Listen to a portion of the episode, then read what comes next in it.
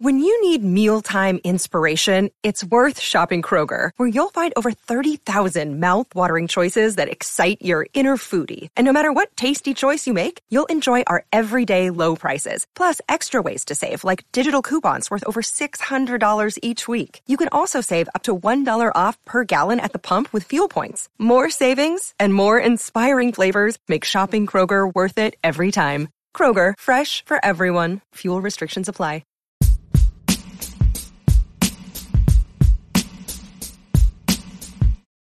What's going on, you guys? Welcome back to another episode of the Neighborhood Podcast. I'm half of the podcast, Kevin Valentin. And I'm the other half of the podcast. My name is Kyle Dabro. Kevin, uh, we're coming off of a fresh game five in the NHL Eastern Conference Finals. Bro, we may not watch a lot of hockey, but that game was intense from beginning to end. Granted, it didn't work out well for the Rangers, but bro, the Lightning got out and just did a flat out escape from New York. There's no other way I could put it.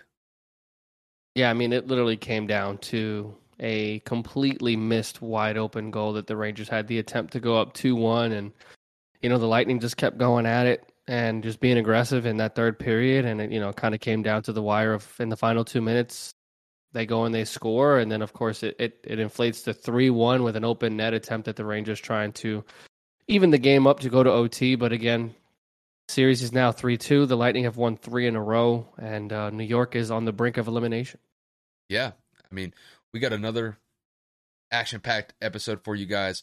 Um, the Lightning Rangers game will be a topic of discussion. Uh, we have some more topics to go over. You ready to dive into these, Kev? Oh, yeah. So, first things first, we'll go over the, the Lightning and the Rangers game. After that, we'll transition into some segments about the NBA Finals. As it currently stands, the Boston Celtics are up 2 1 in that series after defeating Golden State in game three by the score of 116 to 100. Uh, we'll have our thoughts about that game. We'll kind of keep that segment relatively short, and then we'll transition into a game four preview between the Warriors and the Celtics. And then that'll pretty much wrap up our NBA content for the episode. After that, we'll transition into some NFL topics. Been quite a while since we've had multiple NFL topics to go over in an episode, so it's kind of nice to see that come back into the fold. Uh, we'll talk about the ongoing situation with Deshaun Watson. Uh, two more accusers have come out against him in the last, I would say, week or so. I think the last eight days specifically. So Something like that. we'll talk about just that ongoing drama about just how Cleveland and the NFL are going to handle uh, the new allegations brought against Deshaun Watson. And then after that, we're going to kick it to the West Coast. We're going to talk about the Rams for a little bit.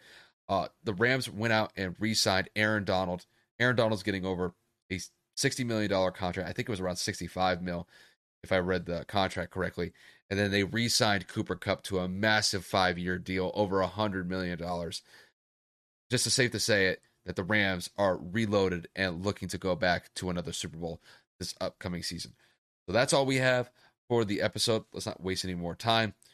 Kevin, you could just get this one to me. Keep joining me.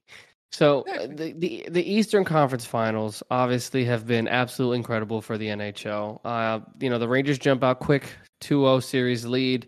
The Rangers fumble the bag in game three. Kyle and I talked about that. It was absolutely pivotal that New York kind of capitalized and kind of crushed the soul out of what was left of Tampa. Tampa wins that game. Tampa comes back in game four, and they go and sp- they go and capitalize in game five, and they've now won three in a row. So, Kyle, I'm asking this to you. Can Tampa close this out at home in game six?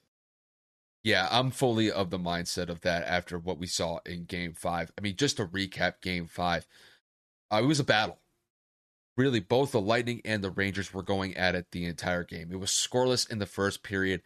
In the second period, we definitely saw really some good scoring opportunities for both teams. Uh, the Rangers were the first to score in the second period, and then the Lightning were able to respond late in the second period. Uh, that tied it up one to one. And then going into the third, the Rangers were so persistent at getting shots on Vasilevskiy the entire third. And there was a great opportunity for the Rangers to score with just a couple minutes left in that period to go. And I forget who set up the pass, but the pass was, I mean, honestly, it was a perfect pass. It was a perfect setup for the Rangers to score. And one of the Rangers skaters just overskated the puck by about literally a half a second. And it was a wide open net. If that pass was just a little bit more on point or had the Rangers been in the perfect position to capitalize on that, it's 2-1 Rangers, which is a couple minutes left in the third period, and it changes the it changes the entire complexion of the game. Instead of that, the Rangers miss and the Lightning take advantage of it. Kale Sergachev hits a shot towards the net. It slightly deflects off of Andre Palat. The puck goes in the net. It gets past Shesterkin, and it's 2 1 Lightning. And this was with, with basically like a minute 45 left in the third period. Not a lot of time for the Rangers to work with. The Rangers try to go for broke. They go empty net, you know, try to do a six on five. It doesn't work in their favor. And I believe Brandon Hagel ends up getting uh, the empty netter that puts the Lightning up 3 1 to ice it in Madison Square Garden. This was a game that I'm of the mindset the Lightning escaped. They escaped New York in this manner just because I really thought that the Rangers looked like the team to beat in that game five specifically, just with the way that they were so persistent on getting those shots on net in the third period. I really thought that they were going to have an opportunity to go up 2 1 in that game and then put Tampa on their heels to be able to tie it potentially for the end of the third. But Tampa just hung in tough. That championship pedigree, man, it it held on by like this much. I mean, New York was really giving Tampa all that they could handle. It's just York is still relatively a young team. And I think this is one of those moments where maybe the kind of bit them just because the chemistry and just the setup was a little bit off that could have put them up uh, two to one in that game. And when they couldn't take advantage of that, Tampa just it's a I mean it wasn't like even like that crazy of a wrister from Sergachev, but it was enough to flex off Palat and it's I mean we're talking about like literally a game of inches. And in this case, it worked out in the favor for Tampa and it went against New York in this case. Going into game 6, I don't know how the Rangers bounce back. Just because that was a game that they probably should have won. And yet somehow Tampa finds a way to just get the puck in the net a couple more times in the Rangers and put them up three to two in, in the series going back to Tampa. I mean, three straight wins. Tampa looked really good at home in games three and four. I really thought the Rangers were probably going to come out of game five with a win, which is how they played in that third period. They play inspired hockey, and just the hockey guys did not shine bright on them today. And uh, the Lightning find themselves up three to two. It looks like to me that they have full control of this series. Going back to game six in Tampa, it seems to me like the Rangers are pretty much done at this point. I don't see how they're going to be able to bounce back from this and find a way to win game six. I think if they were to win game six, it would be basically nothing short of a miracle. But I think the Lightning, I think they look locked and loaded to go to another Stanley Cup, which would be potentially be their third in a row, which would just be utterly insane. A great game five but the Lightning, they just that championship pedigree held just enough to get them past the Rangers. And I think it's to take them to the Stanley Cup. That's just how I see it. I mean, Kyle kind of alluded to pretty much everything I was going to say. I mean, the game was was well fought, tight all the way through. Obviously, going back and forth, very physical. I mean, it got very chippy in that third period. Both teams at at each other's throats multitudes of times in between icing periods and in between line changes. It was just as physical as you would like playoff hockey to be. And, you know, like I said in the beginning, New York had their opportunity to go up, uh, kind of try to take the air out of the sail for Tampa and get them to make some mistakes. But between the turnovers, between the multiple shot opportunities that led up to the, you know, Sergachev, what's it, what's that guy's name? Sergachev. Hit Sergachev. I was right. You know, for him to hit that shot, and like Kyle said, it wasn't anything crazy. He just he just made a great shot. And again, you know, we missed a couple of opportunities at some open nets, and here we are. You know, the Rangers. I said it before. I said it when uh, we right before the series had started. It it was just the experience at one point was going to come into play here. The obvious inexperience of the Rangers has shown in the last two games to where either it's close all the way and you can't execute, or right out of the gate, Tampa just comes out way more aggressive and a lot more what seems to be prepared. Because obviously, we all know that Game Four ended in a four to one loss for the Rangers. So you kind of just look at this and say, like how kind of alluded to, what what is it can the Rangers do to kind of try and fight back? I guess maybe try to force a game seven. I don't necessarily know how that's going to be possible. I don't know what team that gives up three wins in a row, even on their own ice, and just does not perform at the magnitude that they should have. You know, they they they failed to execute on the offensive side. There were a couple of defensive breakdowns later in that third period as well. After that goal aside, um, you know, we got really lucky and thankfully we were able to save the puck and you know prevent it from going in. But you you look at it and you say, well, well, shit, the Rangers definitely should have come out on top in this game, and we didn't. So how are we going to be able to combat this with Tampa being as hot as they are on their home floor in Game Six with a with a trip to the Stanley Cup on the line? And that's the the answer to me is it's not going to happen. It just it doesn't seem feasible. It doesn't seem like it's something that's in the cards. And I mean, the the Rangers are here, and I've been saying it for you know the last couple weeks. You know the fact that we're in a place where we're in the playoffs with a team like this, with the potential to kind of keep them from going to their third Stanley Cup, is is is a, an incredible feat. But um, it definitely just kind of goes to show, man. It's a it's a game of experience. It always goes down to who's going to be able to execute more down the stretch. And uh, you know, New York just fell a little short today, and we'll just kind of have to play it by ear and see what happens in uh, in Game Six. I don't know how they're going to be able to bounce back. I really don't. I, I just, don't think it's going to happen, but I can hope.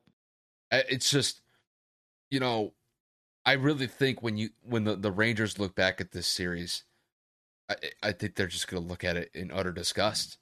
I mean, Game Three, they were up two to one going into the third period, and you look at Game Five. I mean, I imagine that somebody on Twitter has probably gotten a screenshot of the wide open net that the Rangers had, and they were this close to getting it to two one late in the third period to put them potentially up three to two in the series. Bro, th- that's gonna make not only the the fans sick, but the players sick. Because bro, you go up two to one in the garden with just like four to five minutes ago, bro, that place is gonna be buzzing. And bro, you're not going to get better looks than that. Nope, not and, the playoffs, especially not to go to the Stanley Cup. It's literally like the equivalent of a ground ball in in like little league. It's right there. I know. And when the Rangers missed that opportunity, the Lightning took advantage of it. I mean, literally within about I think three to four minutes of game time, the Lightning put one in the back of the net, and it's two to one. And then the Rangers just couldn't really get anything going on the empty net situation. And once again, Kucherov has a perfect little slip pass to Brandon Hagel, and it just literally just strolls toward the net to put him up three to one. You know, it's game set match at that point. But I got to give the Rangers uh, some credit. I'm basically kind of like I'm basically like writing their obituary to their to their season right now. Basically. But you know, the way that I see it is I just don't know how they're going to be able to respond to that.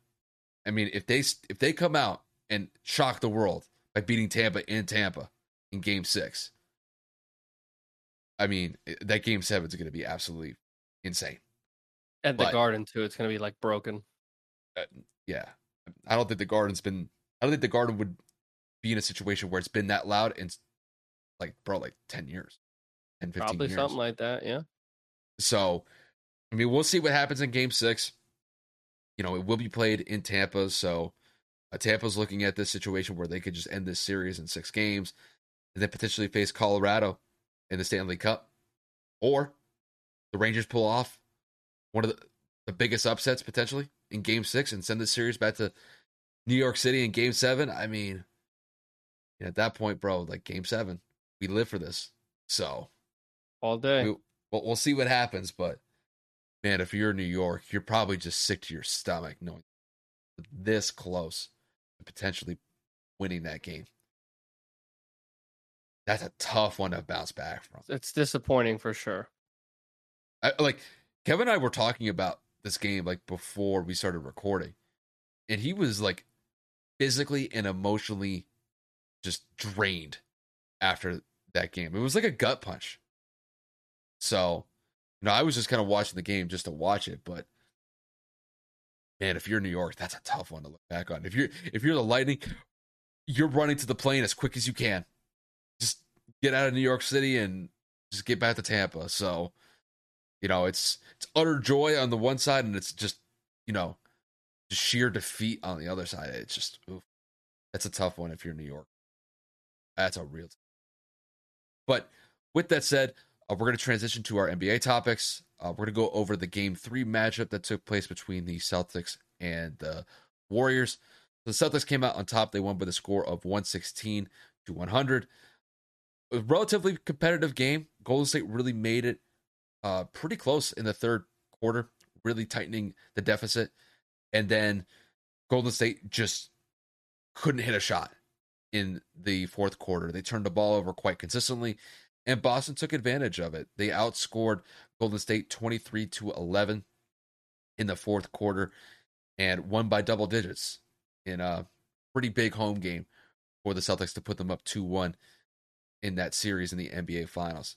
Now, Kevin, to kick this one to you, when you look back at this game three performance by Golden State, just how bad was that fourth quarter by them specifically? I'm almost confused because Kyle and I have been talking about this. The Golden State Warriors are literally in the discussion for the greatest third quarter basketball team we've ever seen. Like it's just it's a whole nother level of intensity. They're pretty much unguardable. Everybody in the league knows it. They're the best third quarter team in the league, and they have been for almost a decade, it seems like.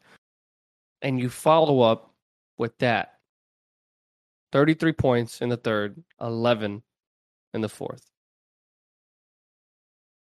The Golden State Warriors in this series, within the fourth quarter alone, have 11 more turnovers than the Celtics.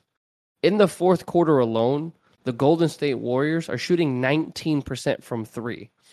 How is it that you go from ungodly, unguardable, from what it seems like in the third, to abysmally irrelevant in the fourth? Now, I know that basketball is not rigged. I'm not going to go out there and say that it is. It's just instances like this is when you start to question how authentic some of these games are. And again, I'm not making this a gambling thing. It's just it's almost weird because you're coming off of an emotional and physical high of just dominating your opponent in a quarter to where you have one left. You rallied your way back when Boston was up that entire game, take the lead in the third, and then shit the bed. You didn't get embarrassed like you did in game one, where they went on a 40 to 17 run to end the fourth quarter. You, you know, it, it wasn't like Al Horford was killing you or just kind of like random people. But the timely and in time excuse me the timely turnovers that you guys had the situational awareness that you had for your shot selection in that fourth quarter was just kind of like steph had 29 in three quarters ends with 31 you're telling me the best player on the floor only gets two points in the quarter you're telling me that you guys are throwing lackadaisical one-handed passes across the court.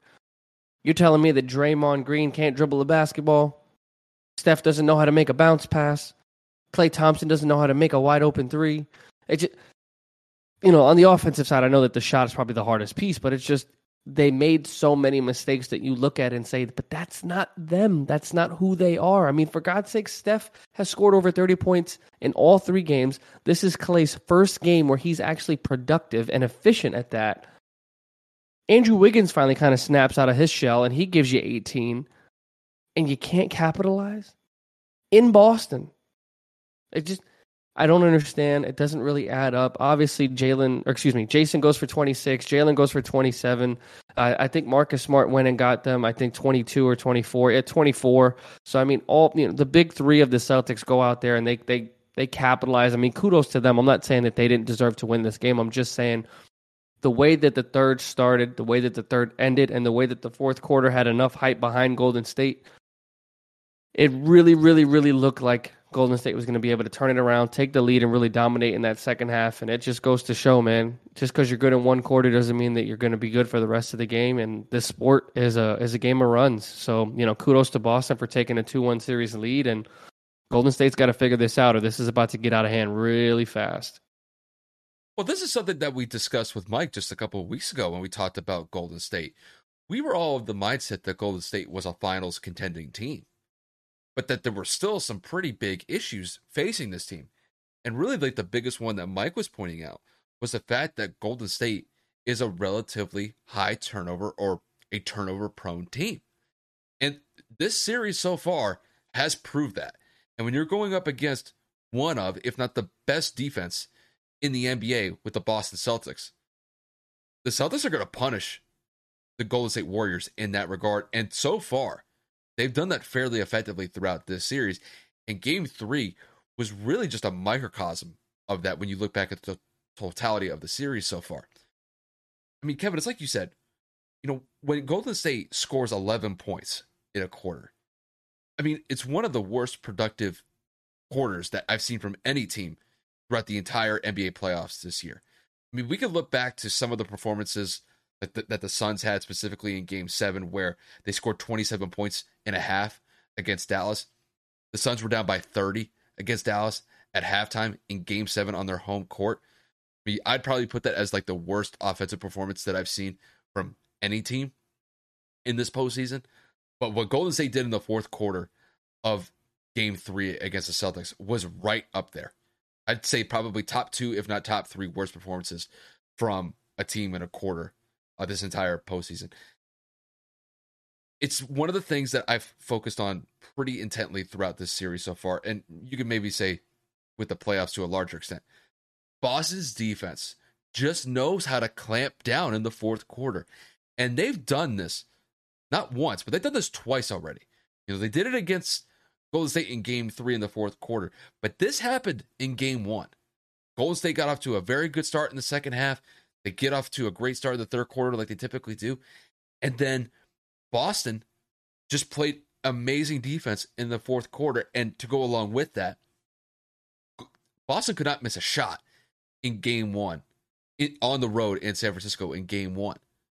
And I think if we look back at that fourth quarter specifically for Boston, I think they scored 40 points and Golden State scored 17, like 15 or 17.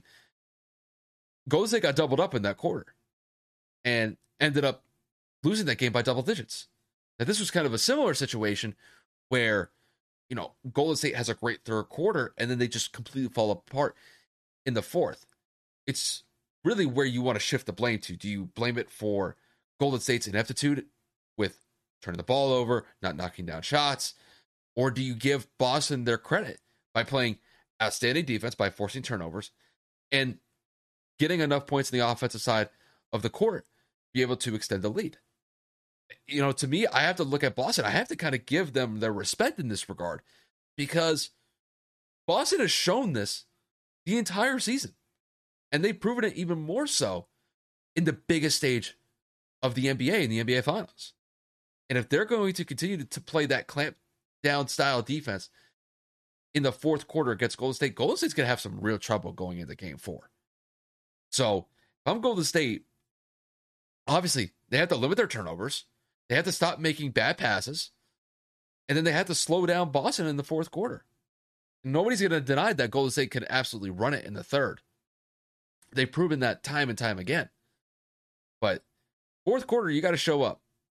And it's not just Steph. It's it's Klay, it's Draymond, Andrew Wiggins, Jordan Poole. All these guys are gonna have to step up in the fourth quarter when it matters the most. And so far in this series, they have not done that, and that's why they find themselves in a two-one hole. So we'll see what happens going into Game Four. But Golden State's got some issues to work out here, and these fourth quarter issues or these fourth quarter woes, however you want to describe it, could potentially bring down this team in the finals. That's just how I see it. And you know, let's let's let's not forget one person in particular has played absolutely abysmal the entireness, the entirety of this series, and that's Draymond Green. It, yeah. Draymond Green, fifteen fouls, fifteen points in the three games that they've played. Get your shit together, shut your mouth, and play the damn game. Eh, Mike eh. said it when he came on this show. There are a lot of instances where Draymond brings the ball up when he just should get down low, set the pick, and let the offense flow through Steph and Klay. My biggest problem is when Draymond penetrates in the paint, rather than go at the basket or try to create within the paint, he kicks out to his shooters to then set another dribble handoff. If you're already two feet in the paint and you're already up against either Robert Williams or Grant Williams or whoever it is that's down there, you are six foot eight. Whether you are an efficient shooter from the free throw line or not, you need to be able to get those bigs in foul trouble to get them off the floor. You need to do better at just being Draymond Green. We know that you can pass the ball. We know that you can rebound and defend, but you going out there and literally giving your your team a shit stat line, 2 points, 2 turnovers, 4 rebounds and 3 assists, what the hell does that do in the NBA finals with a negative 13 plus minus? Stop talking, bro. We get it. It's who you are. We understand it's the, the, the game that you have, the physicality that you bring to the floor, the emotional anchor that you are for this team, the enforcer. You enforcing nothing and fouling out isn't doing yeah. a damn thing for this team. I'm gonna get a little disrespectful here. Now, granted, I've had my bouts with some of the shit that Draymond Green has done throughout his career. I mean, he's had a illustrious career, a multiple time NBA Finals champion. I mean, I'm not going to go through the whole resume. I think that resume kind of speaks for itself. But, but when I look at Draymond currently, I have to kind of put him in this category of th- this might be one of like the worst performances I've ever seen from a quote unquote star. I mean, I- I've seen some bad performances in the past from some some big name players. Like if you look at somebody like remember Roy Hibbert when he was playing with the Pacers? Oh my god, that man disappeared like, in the playoffs. Like, I mean, it wasn't like just like he tailed off. No, it was like a drop off. Like it was just like he, it was a nosedive. When I look at Draymond Green, granted, there's still some aspects to his game that I appreciate, especially on the defensive side of the ball. He's still pretty solid on that side of the court. But on the offensive side of the, the court, a liability is an understatement. Boston is giving him 15 feet of space to work with. They're saying, dude, shoot it. We don't care if you shoot it. It's basically four on five on the offensive side, you know, or on the defensive side for Boston. So if Draymond's going to shoot it, Boston's going to live with that result. And that's the part where I'm looking at Draymond. How can you be somebody where you have the audacity to, you know, talk, talk, and be just chipper the entire game when you're putting up two points? I I can't accept that. I understand, like, if you're going out there, you're scoring 10, 15, 20 points, you're making a, a valiant effort for your team, that's another thing. Bro, you can't tell me that you get the right to talk when you're going out there and turning the ball over, you're scoring measly single digit points in multiple games. And the only thing that you have to show for is maybe a defensive effort. I mean, as far as I'm concerned, like these are like Ben Simmons type stats.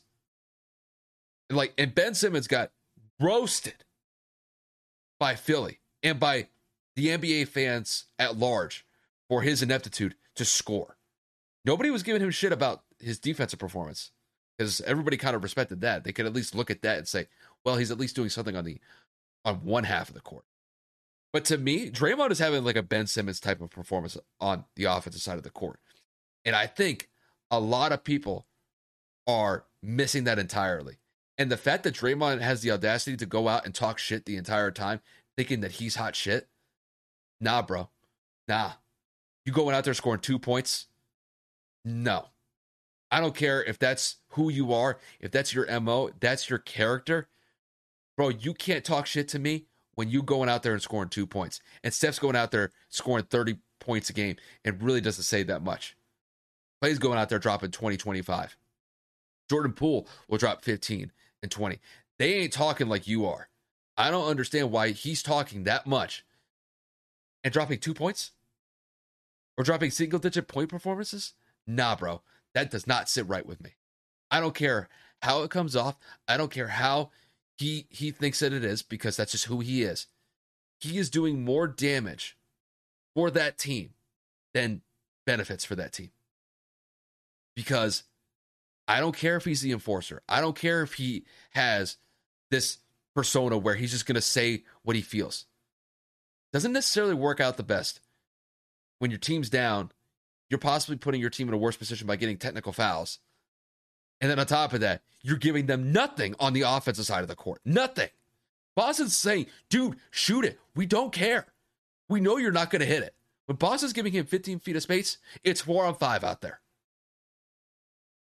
And if you're Boston, I'm like, fine.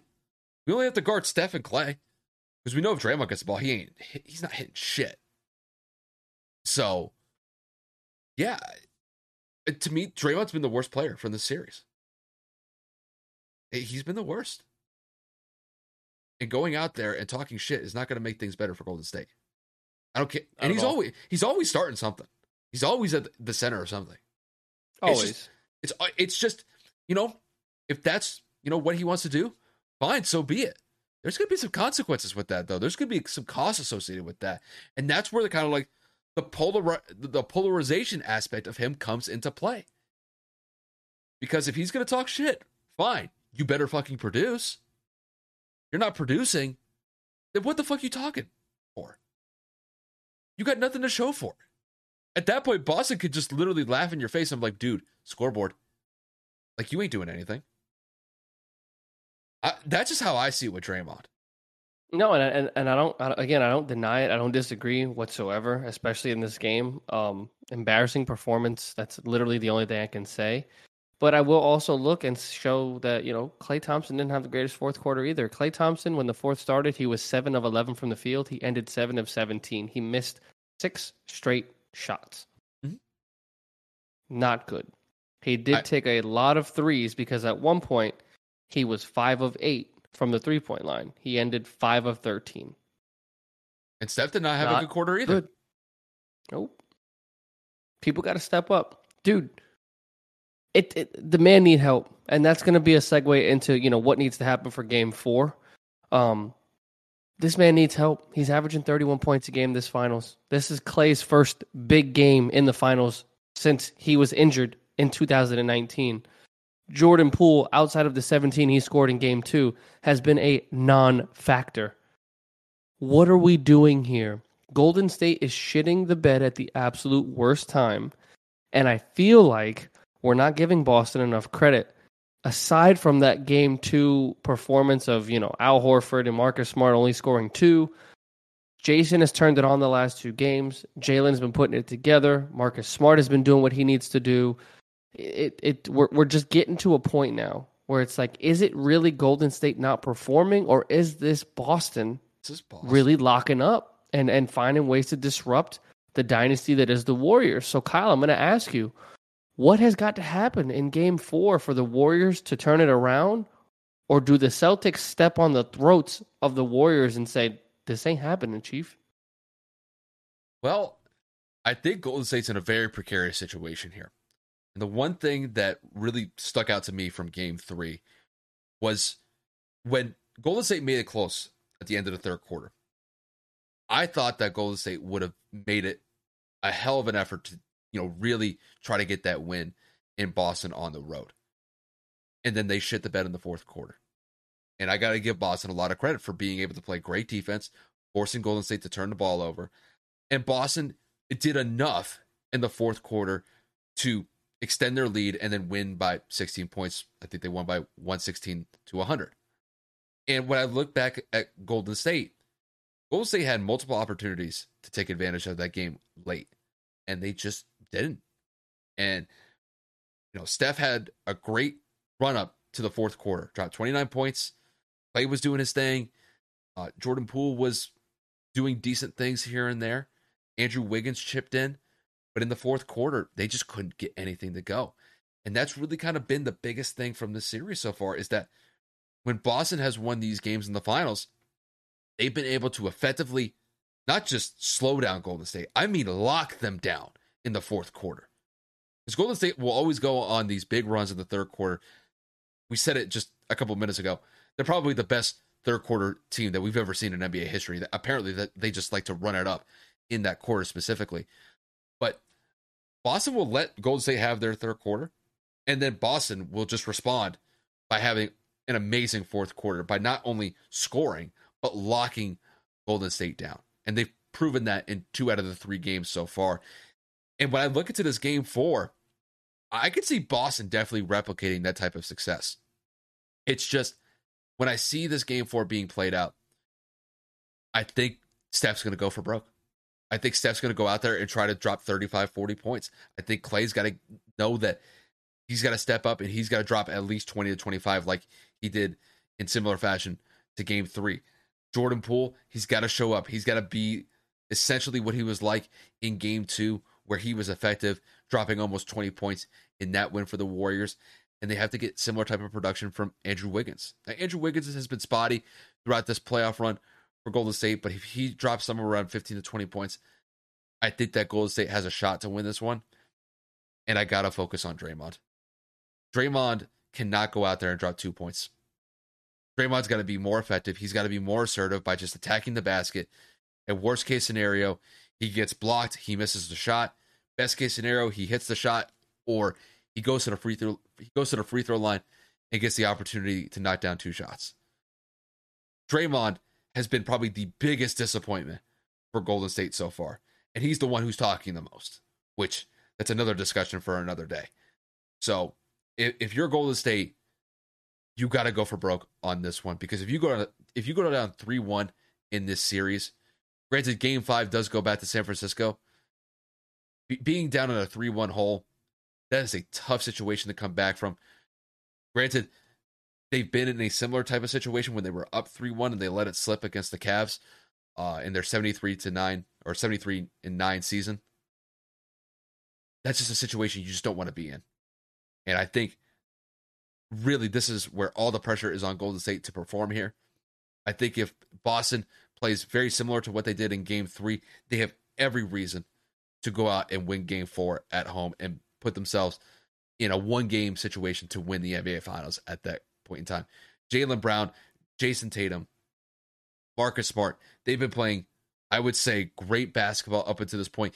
Game two was a little bit different. Game two, Marcus just had an off game, only scoring two points. But Boston's in a great situation here. They're playing solid offense. Their defense has been phenomenal in stretches, especially in the fourth quarter. And if Boston plays that right, they could be up 3 1. But if I had to pick just for game four specifically, I'm picking Golden State, but I think they're going to win this one by like literally like two or three points. I think they're going to escape Boston somehow with a game four win. I don't have a lot of confidence that they're going to be able to do it. I just think that Steph is going to go God mode in this one. I think he's going to put his team on his back and carry Golden State to the promised land and find a way to somehow tie this series at two and two apiece, despite the fact that Boston has been significantly the better team in this series so far. But Kevin, I'll kick it to you from here. I'm in full agreement. I think Steph's going to have a massive game. I think, like Kyle had alluded to before we started recording, Steph's got to have a Kobe game. If if Steph's not putting up the shot, I I don't want anybody else taking it. He's been the only one consistent all series long. He's been the only one that looks like he wants it the most. And it just seems like, you know, Klay tends to show up when he feels like it. Aside from this game, you know, he's kind of been relatively irrelevant in terms of total points. Um, Jordan Poole, kind of on the inexperienced side in the playoffs, he's an absolute liability on defense. He is a he is the definition of a cone. Like Patrick Beverley was talking about Chris Paul on first take, and and and w- good morning, uh, wake up on the NBA, get up, whatever the hell that segment is. Um, yeah, no, that that that's Jordan Poole. Jordan Poole is atrocious on defense. There have been plenty of instances where you look and you say, why why aren't you putting your body in front of him? Why aren't you putting your body on him? So if Jordan Poole's in the game, he can go for 30. He's going to give up 35, 40 on the other side. He's just, he can't. I I just don't trust him to get it done, and that's why he wasn't in the game in late game situations because Boston wasn't being stopped in the fourth. And if you have somebody like Jordan on the on the other side, we, we know how how good he can be, but dude, I, th- I think Kerr's got to go back to the bench and really figure it out. So I'm going to give the keys to success in order for Golden State. Aside from Steph going off for for 30 plus again or 40, 10 turnovers or less. Period. I will accept nothing more. You you guys have to stop being lackadaisical and careless with the basketball. You keep the basketball. You make them turn the ball over more. You have more effective, uh, efficient possessions. You win the basketball game. Draymond Green can't get more than three fouls.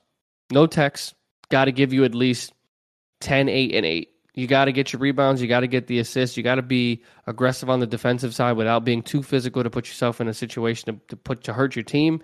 So yeah, Draymond's got to go out there and just all around play better. Like there's absolutely no excuse. You cannot be giving me 15 total fouls and only 15 points in a finals run. This isn't the first round. This isn't the regular season. This isn't the All Star game. Bro, you're in the most important series of the season and you are putting up garbage. Like Kyle said, Draymond is a lot to blame for the sake of this.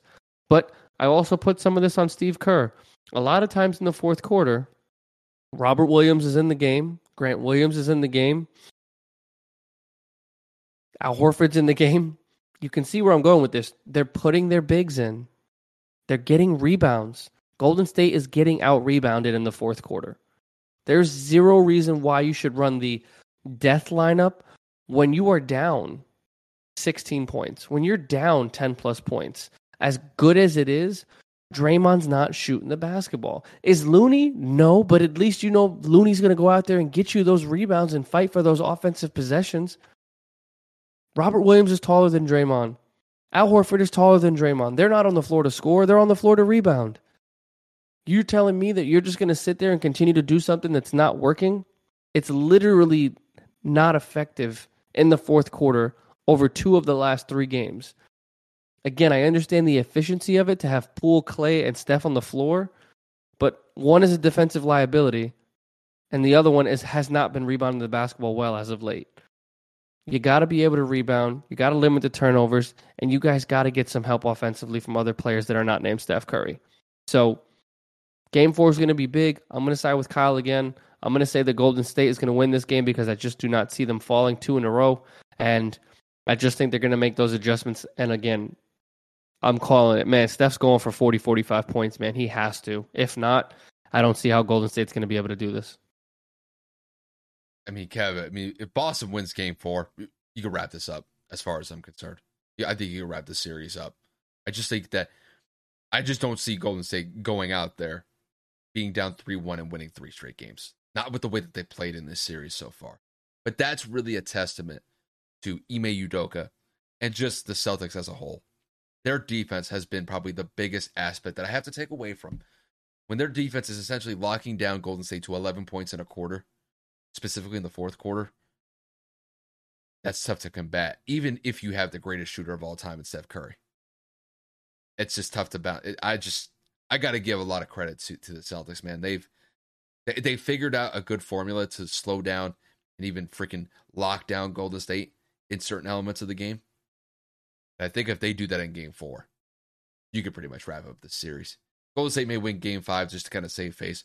But when this series goes back to Boston for game six, wrap it up. But I mean, we'll see what happens.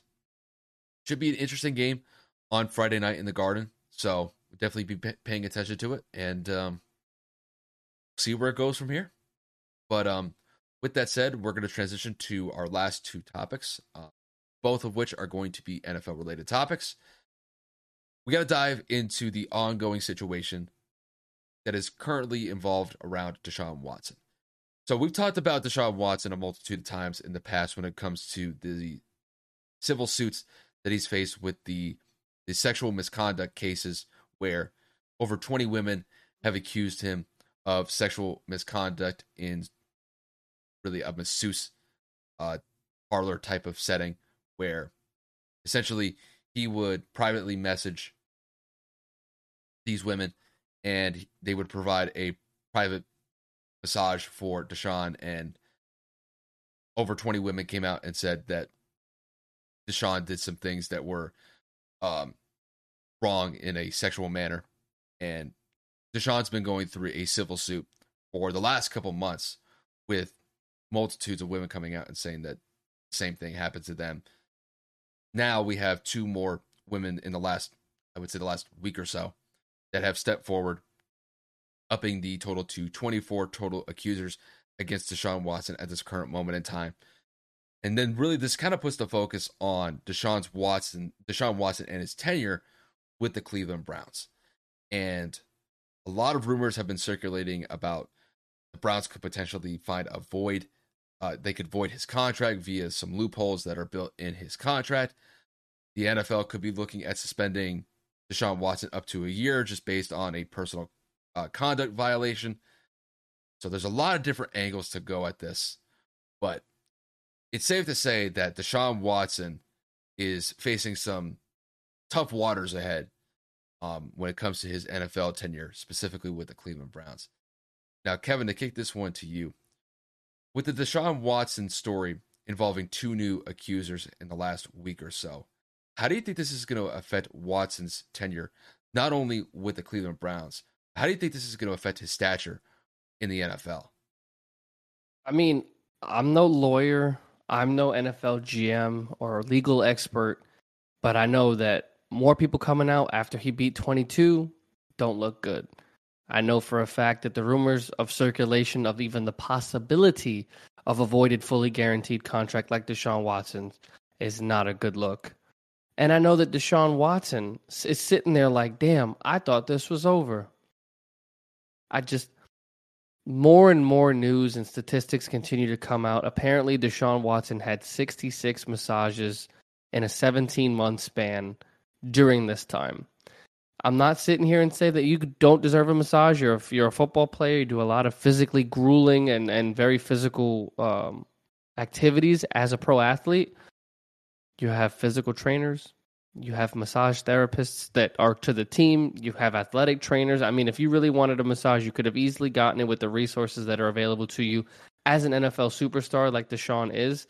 But for you to have 66 massages, it, again, I'm it just looks weird. Is all I'm going to say. He's not guilty. Again, I'm not working in the justice system and I'm not a lawyer, but it just two more of these cases coming out of the blue and now the rumors of the void possibly happening. Not that they're going to do it, but if anybody thought Deshaun could have played come week 1, it's definitely out the window now. Um it just it's it's a difficult topic to talk about, man. It's really really hard. I mean, again, I'm not necessarily an expert in any case to try to be articulating what it is that I think could happen, but for the fact that two more cases have surfaced just as this was kind of coming to a close, OTAs were starting and you know, the season's 3 months away.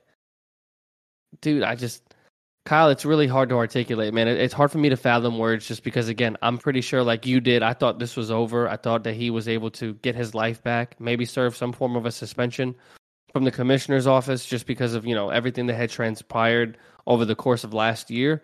But when you look at it from this perspective, now you're like, well, this could have just went from really bad to just absolutely horrid for him and his career because if, and I will just say if, if this contract is voided, I truly believe Deshaun Watson will be on that list of players that never play again. It really kind of depends on how you look at this because, you know, the way that I see it is these are all civil lawsuits. Because when you look back at the entire timeline of how the, this whole lawsuit kind of came to be, you know, even though that 22 women came forward initially and made their cases about sexual misconduct from Deshaun Watson. You had two grand juries in Texas.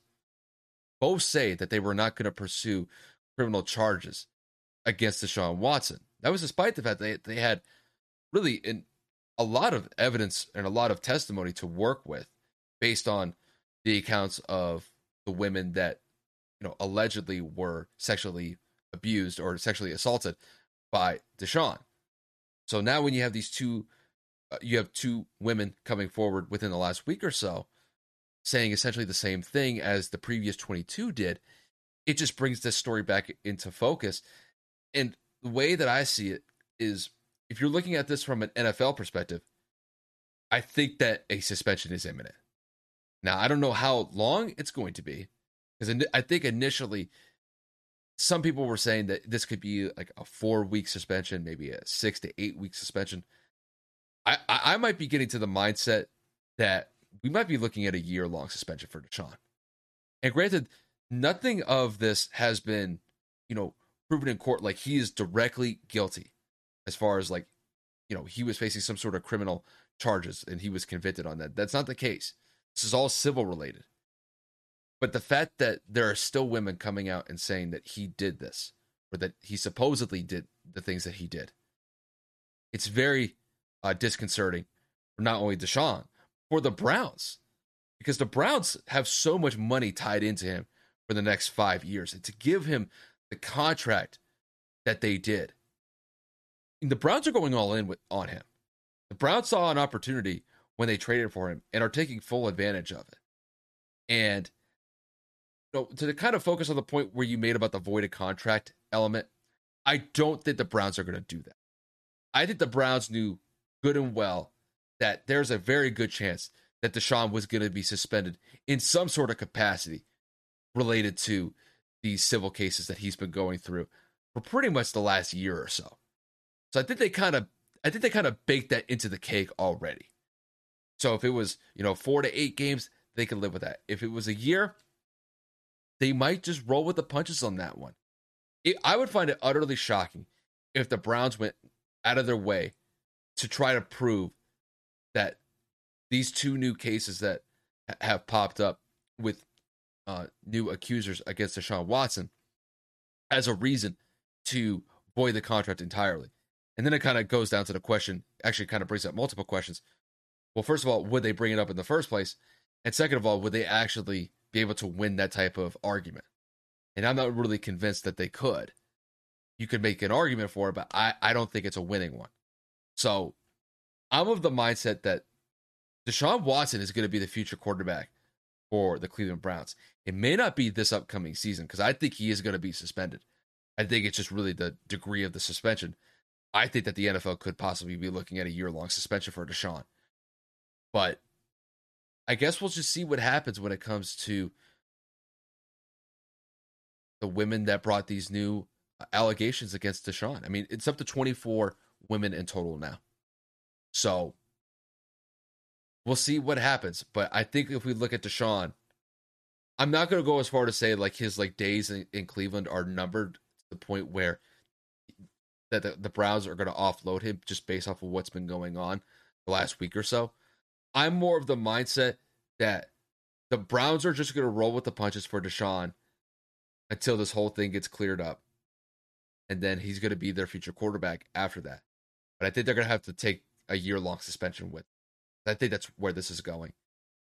I just, I would find it very hard to believe that the NFL doesn't suspend him in some sort of capacity because I think just, I think just the image that just story presents, you, you could totally go with a personal conduct violation just based off of this.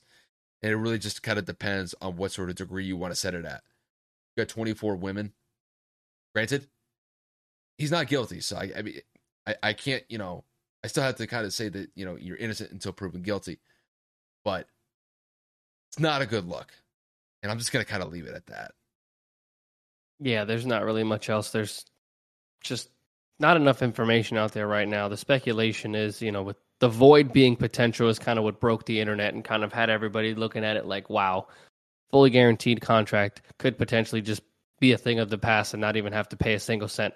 So moving on to the next, you know, yeah. I really don't want to sit here and just, you know, harp on it anymore it, just because it, of it, it's just like it really kind of depends on how you look at it. Because exactly. if you're if you're looking at it from the accuser standpoint, you you'd be like, this guy needs to not only be out of the league, like this guy needs to get arrested, this guy needs to go to prison, this guy needs to face jail time for like what he did. You know, and I understand where that sentiment comes from, but it's like, you know, you have to go through due process. You know, Deshaun still deserves that element of due process. And, you know, granted, these are all civil cases, and they've gone through the court system in Texas twice in two separate counties. And both grand juries have come back not suppress criminal charges against him. So, in that element, like, I don't think he's going to face any jail time or prison time for this because that element of this story is gone.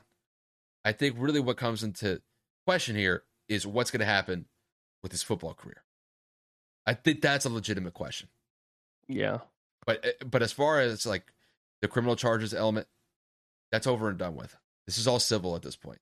So we'll, we'll kind of see how it happens. So um we'll focus on our next segment, which is going to be the Rams. Uh the Rams, I mean to say that they reloaded this offseason is just an understatement. I mean, they have you know, essentially a god squad, if there were ever one in the NFL. Uh, and really, the last two moves that the Rams have made recently just indicate the type of offseason that they've had uh, the last couple months. They re signed Aaron Donald and Cooper Kupp to just massive contracts. Aaron Donald's getting over $60 million over the next two years. You have Cooper Kupp re signing on a five year deal that's over a $100 million. So he's getting paid top dollar for the wide receiver position. And the question it just really focuses on whether or not that the Rams are reloaded to go back to the Super Bowl. And that's what I'm going to pose it to Kev. Kev, do you think that the Rams are a surefire bet of going back to the Super Bowl with them re-signing Aaron Donald and Cooper Kupp? Without the, the a sliver of a doubt. We're talking you've reloaded on offense. You have found a way to bring back the best player in the league in Aaron Donald. And I'm going to go out and say that because of the impact that he brings to the football field and how impactful he is on the defensive side. It, it, it, it's without a question, man. You go and you give Cooper Kupp the payday that he rightfully deserves after the season that he had. You go and you, you, you bring in Allen Robinson. You find a way to make sure that uh, Matt Stafford was tied into to, to LA for the long foreseeable future. And the OBJ signing is still kind of out there into the world. We don't know necessarily if that's going to happen, but Sean McVay was recently on a podcast and he did say that Odell Beckham was not invited to the wedding, but still found a way to crash his party. And he was very thankful that he did because of the type of person that Odell is. And if that's not an indication of how much they want him to come back, if that's not an indication of how well he loves his coach and how much he cares for this organization, I don't know what is.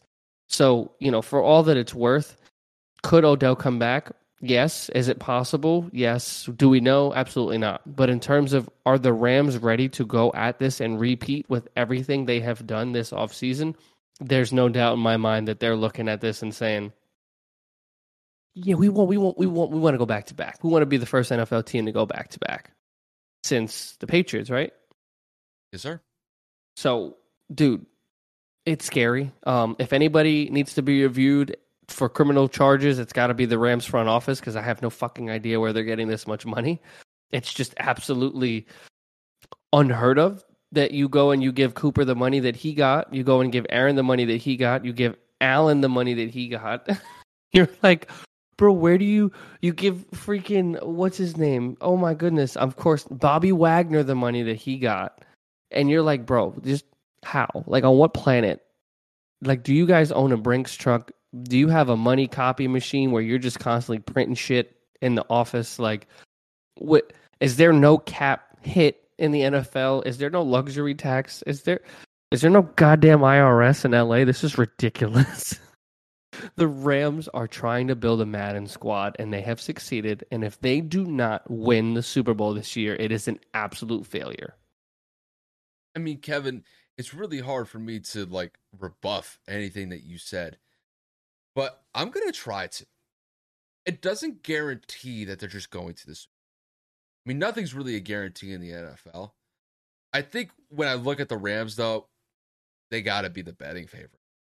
And to be able to retool and basically up the roster from what they had last year, albeit a Super Bowl winning roster, this is going to be a tough out for not only just the teams that got to deal with them in the NFC West, but the NFC and an NFL to a larger extent.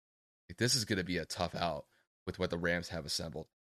Uh, see, I'm the mindset that the Rams are going all in for the next three to four years because the, the way that I've always traditionally seen it is that if a team is assembled really well, they typically have about a three or four year window to maximize all their capabilities because it's going to get to a point where you know guys get older you have expiring contracts guys are going to go to other teams down the road to find better paydays. It's just that it seems to me like all those guys like right now are just focused on what the rams have and they're just going all in with it for the next three to four years they have a great quarterback to work with in matt stafford the wide receiver corps that the rams have at their disposal outright insane. And then the defense, bro, you have you have three Hall of Famers at each level of the defense. You've got Aaron Donald, who's probably one of, if not the greatest generational players that we've seen in recent memory. You have Bobby Wagner, consistently been one of the best linebackers in the league for the last seven, eight years. And then you have Jalen Ramsey on the back end, who's one of the most productive cornerbacks that we've seen in the last four. This is a tough team to beat. Now, granted, I don't know how this roster is going to look when it comes to like the second string guy that have to play every now and then when it comes to formations in the offensive side, defensive side of the ball. But overall, the fact that they were able to re-sign Aaron Donald, re-sign Kupp to massive extensions, to secure this roster, the Rams are in a really good spot. I think if they play their cards right and nobody deals with any sort of significant, always the thing you have to account for that can derail a team injuries. But I think by and large, the Rams are in the driver's seat to go back to another. And really, I think their biggest enemy is probably themselves at this point. I, I think it's going to be very tough for a team to knock at a Super Bowl. I just really find it hard. There, there are some teams that can compete with the Rams, maybe like the Bucs, maybe Packers. I can't even really say Packers. The Packers might be struggling, but I think there's gonna be some. There's gonna be not gonna be a lot of uh, against the Rams. The Rams are just that good. Like I said, I think they're gonna be in the driver's seat. That's just how I see it. I'm I'm excited. I mean, again, I just I'm genuinely curious how in the hell it's possible for them to spend this much money in one off season. Um, the fact that Aaron Donald was willing to walk away from the game if the contract wasn't to what he felt was necessary. Kind of insane to me, especially somebody in the prime of his career. But that also shows that dude's just at peace.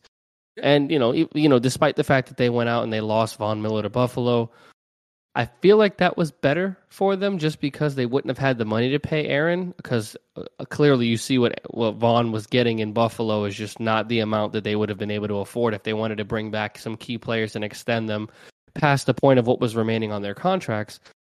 It ended up working out for the best, at least financially. But then again, the way that the way that the Rams are, they may have found some money in a, in a in a suitcase somewhere buried under St. Louis, whatever money they have left out there. I don't know. I'm just I'm making shit up here, but it, it's it makes me laugh that they have that much money to spend on personnel. So we'll see what happens. We are three months away officially from the NFL season kicking off. Thank goodness. Uh, we're getting closer and closer to our favorite sport returning. But outside of that, man, um, that's gonna wrap it up. Kyle, you have anything else? No, just appreciate you guys. Audio platform, or Apple Podcast, or watching us on YouTube. Definitely appreciate the support. But just to kind of give you guys, um, so drop another episode at the beginning of next week. Definitely be focused on ongoing NBA Finals matchup between Warriors and the Celtics. Um, might be talking about the Stanley Cup Finals. that happens this weekend with Lightning and Rangers. That series could potentially end, and with the Lightning possibly going to Stanley Cup, or focusing on a potential Game Seven in the conference finals with the Rangers going. That's something to kind of keep on the horizon the next couple days or so any sort of that kind of pops up, uh, definitely kind of integrate that episode. But you know, just once again, just thank you guys for tuning. In. And Kevin, I'll let you take. I mean, guys, it's Friday. Hope you guys have an incredible weekend. Thank you for all the support. I know that we are focused on getting our content out as much as we can. Uh, I will put caution into the wind. Kyle and I were actually talking about the upcoming summer uh, with multitudes of vacations and different plans coming out in both of our respective personal lives and with content being at a kind of lull state during the summer with baseball. Yeah. Baseball being the only content of focus, really, and you know some NFL news during training camps and whatnot. Uh, of course, we're going to coordinate and let you guys know the closer we get to the dates. But Kyle's probably going to have some time off in the near future. I got time coming off, uh, you know, at the end of June and the beginning of July, and then for my birthday in the middle. So um, we will be keeping you updated. But overall, you know, just letting you know at some point in about a month or so, we're probably going to take a couple of different days off here and again. But when we get back to it, never going to skip a beat. Content's always first and foremost. But again, as always, thank you guys so much for everything. Wouldn't be here without you. And we'll see you on Sunday night. Sir. Hey there, fabulous souls. I'm Stephanie Baklaan. And I'm Eden Alpert. And we're the hosts of the brand new podcast, Unapologetically Fab. Get ready to join us on an amazing and real journey as we dive into life after 40 and own it. We're all about changing the narrative, leaning into who you are, and living a life by your own design. Join us as we embrace life unapologetically and redefine success. This is Unapologetically Fab, an Electricast production. See you there.